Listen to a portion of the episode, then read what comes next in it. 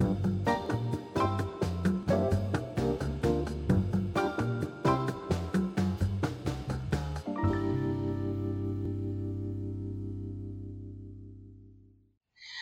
Pozdrav u još jednom Finaxovom podcastu. Danas nam je gost Toni, bog Toni. E, danas e, će nam Toni pričati na temu e, neto imovine. Naime, dobili smo pitanje što je to neto imovina i kako se izračunava. Eto Toni, danas si nam ti profesor koji treba sve objasniti. Pozdrav Tamara, hvala na pozivu. Nadam se da ovaj, neće to baš biti ovaj, suhoparno kao što, što to često zna biti u školi, ali ovaj, eto da, da pokušamo E, slušateljima malo pobliže e, pridoći taj pojam neto imovine. E, dakle, ja mislim da je neto imovina najbitniji pokazatelj bogatstva. To jest, to je ne samo moje mišljenje, nego to je i nekakav općeniti konsenzus u svijetu financija.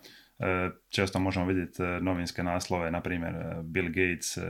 je vrijedan 100 milijardi dolara i slično i sad mislim da, da dosta ljudi uopće nema predođu što to znači. Oni misle da Bill Gates stvarno ima 100 milijardi dolara na računu ili e, ne znam ima doma, doma u madrasu da, da u, u čarapi i tako dalje ovaj. ali zapravo e, velika većina bogatstva najbogatijih ljudi na svijetu je najčešće u dionicama e, i to najčešće dionicama njihovih tvrtki koje su oni pokrenuli tako da naravno da, da nije da, da su oni siromašni nemaju gotovine ali nekako ta neto imovina e, je jednostavno e, skup sve imovine koje imamo financijske, dakle tu se radi i o nekretninama i o pokretninama poput automobila, tu se radi o gotovini, tu se radi o udjelima u ETF-ovima, dionicama i tako dalje. Dakle, sve što ima nekakvu novčanu vrijednost, što se ako laički rečeno može zamijeniti za keš na ovaj na onaj način, je, je ovaj, ta naša imovina, ali kad računamo baš e, kompletnu našu neto imovinu moramo uzeti u obzir naše obveze, znači financijske obveze e, i jednostavno ta dva broja e, oduzmemo, dakle vrlo je to jednostavno na, na papiru napraviti, svako od nas to može i mislim da i mora napraviti, doslovno traje nekoliko minuta. Dakle, zbrojite sve vaše, sve vaše financijske vrijednosti i jednostavno oduzmete obveze poput kredita, poput minusa, E, i tako dalje, e, što već imate po, po to nekako u vašoj osobnoj situaciji. I sad zašto, e, zašto je to nekakvi realni pokazatelj bogatstva? Pa u našem društvu nekako je plaća, ajmo reći, u, u društvu uvriježena da je, da je nekako glavni, glavni pokazatelj nečeg bogatstva ili još bolje kako se to bogatstvo manifestira, znači kako, kako neko izgleda ili, ili živi bogatim životnim stilom i tako dalje ali moramo znati da, da se tu, mm, pogotovo u našem društvu, često e, ne radi o zdravim temeljima. E, dakle, svi znamo, svi znamo za nekakve osobe u našem životu koje možda žive nekakvim životnim stilom e, koji izgleda izvanka nekako ovaj, možda malo, malo napuhano, ali često, često ljudi koji ne primijetite na ulici su baš prema toj neto imovini, često su dosta, dosta i bogatiji. Ja. Mislim da se vrlo često događa da upravo oni koji imaju dosta nemaju potrebu to pokazivati svakodnevno. mislim, pa mislim da. su ne, neke analize pokazivale da um, prosječni uh, milijunaši recimo da to tako kažem, nepoznati milijunaši recimo u Americi ili tako dalje, voze četiri godine stari auto i da nemaju ništa uh, od onih blještavih stvari koje volimo vidjeti, uh, pa i kod dosta ljudi koje na neki način uh, nemaju ni blizu toliko novaca da bi si možda taj nekakav bijesni auto trebali sparkirati ispred kuće i na taj način se financijski na neki način e, jako opteretiti. Pa definitivno jako dobra knjiga na tu temu je Milijunaš u susjedstvu e, ili Millionaire Next Door na, na engleskome. E, dakle, to je bila jedna sveobuhvatna analiza milijunaša u SAD-u koja je pokazala baš ovo o čemu se ti Tamara sad pričala, dakle da najčešće ti milijunaši žive u sasvim prosječnim kućama, često voze automobile koji su ili prosječni ili čak iznad, ispod prosjeka, pardon, o, imamo tu slučaj, imamo tu neke ekstreme poput Warrena Buffetta koji je najveći investitor u povijesti koji vozi sasvim prosječan automobil, živi u istoj kući već 50 e, godina i doručkuje McDonald'su i to uvijek bira onaj dolar meni, jel? znači burgere za, za jedan dolar i tako dalje. E,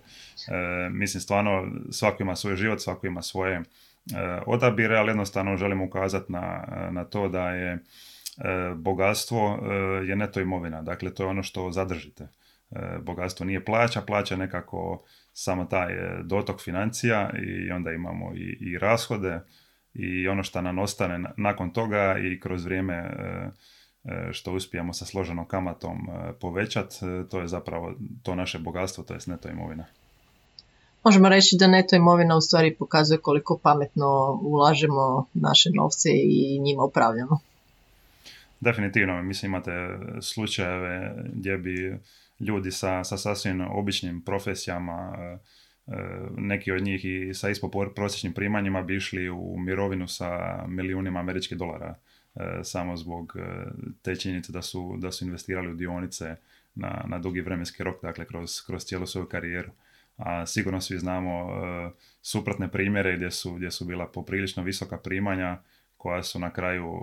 završila bankrotom, znači od profesionalnih sportaša, ne znam, glazbenika, srednjaka, svih vrsta i, tako dalje. Tako da definitivno bogatstvo je ono što, što zadržimo u našem životu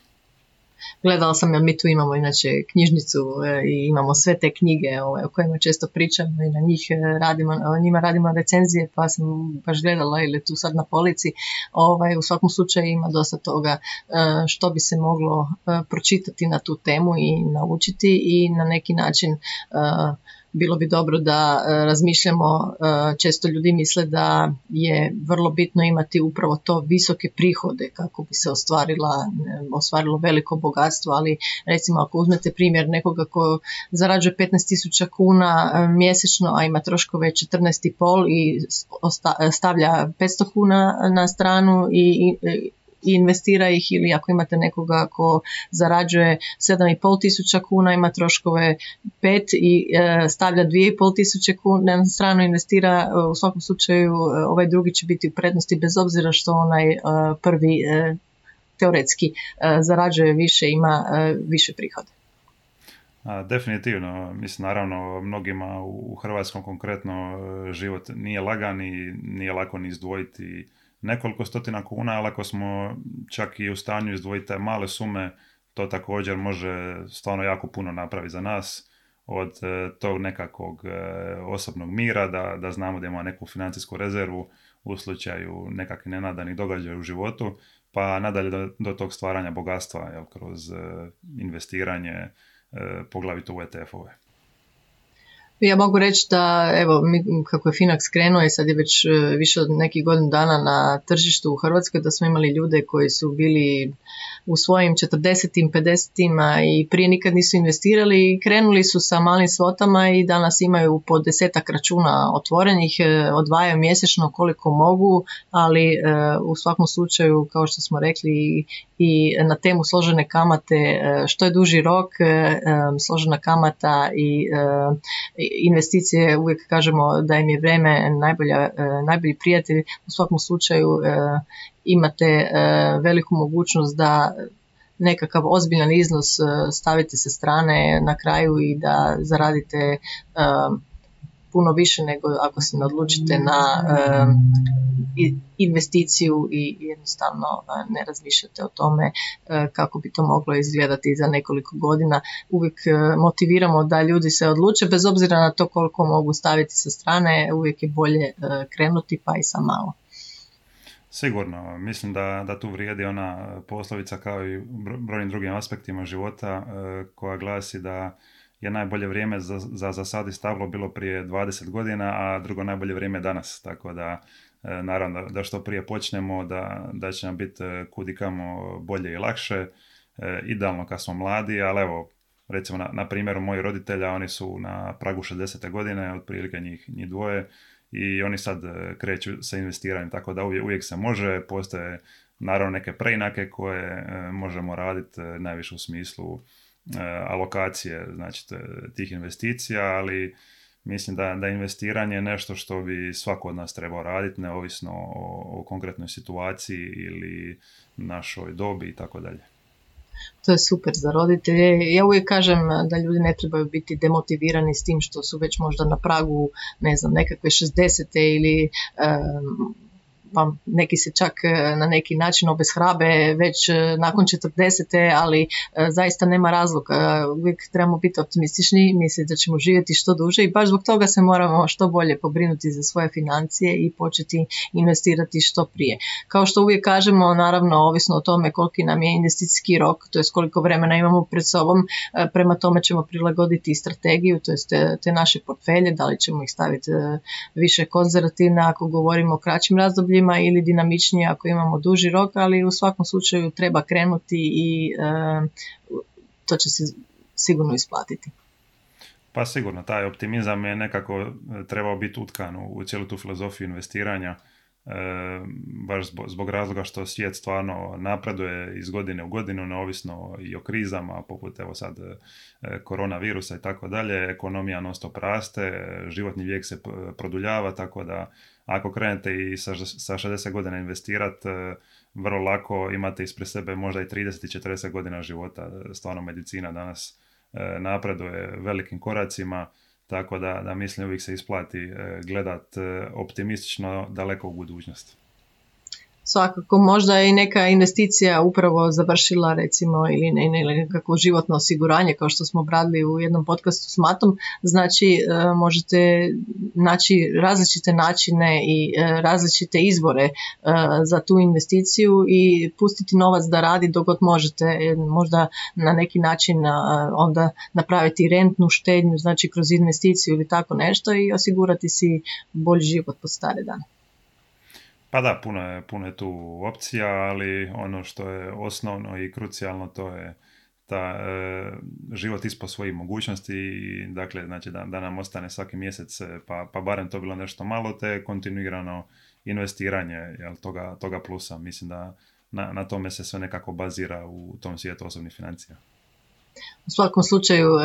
financijski minimalizam e, i neovisnost i te teme ćemo svakako obraditi u vrlo bliskoj budućnosti. Hvala ti Toni na današnjem gostovanju i što si nam pomogao obraditi ovu temu. E,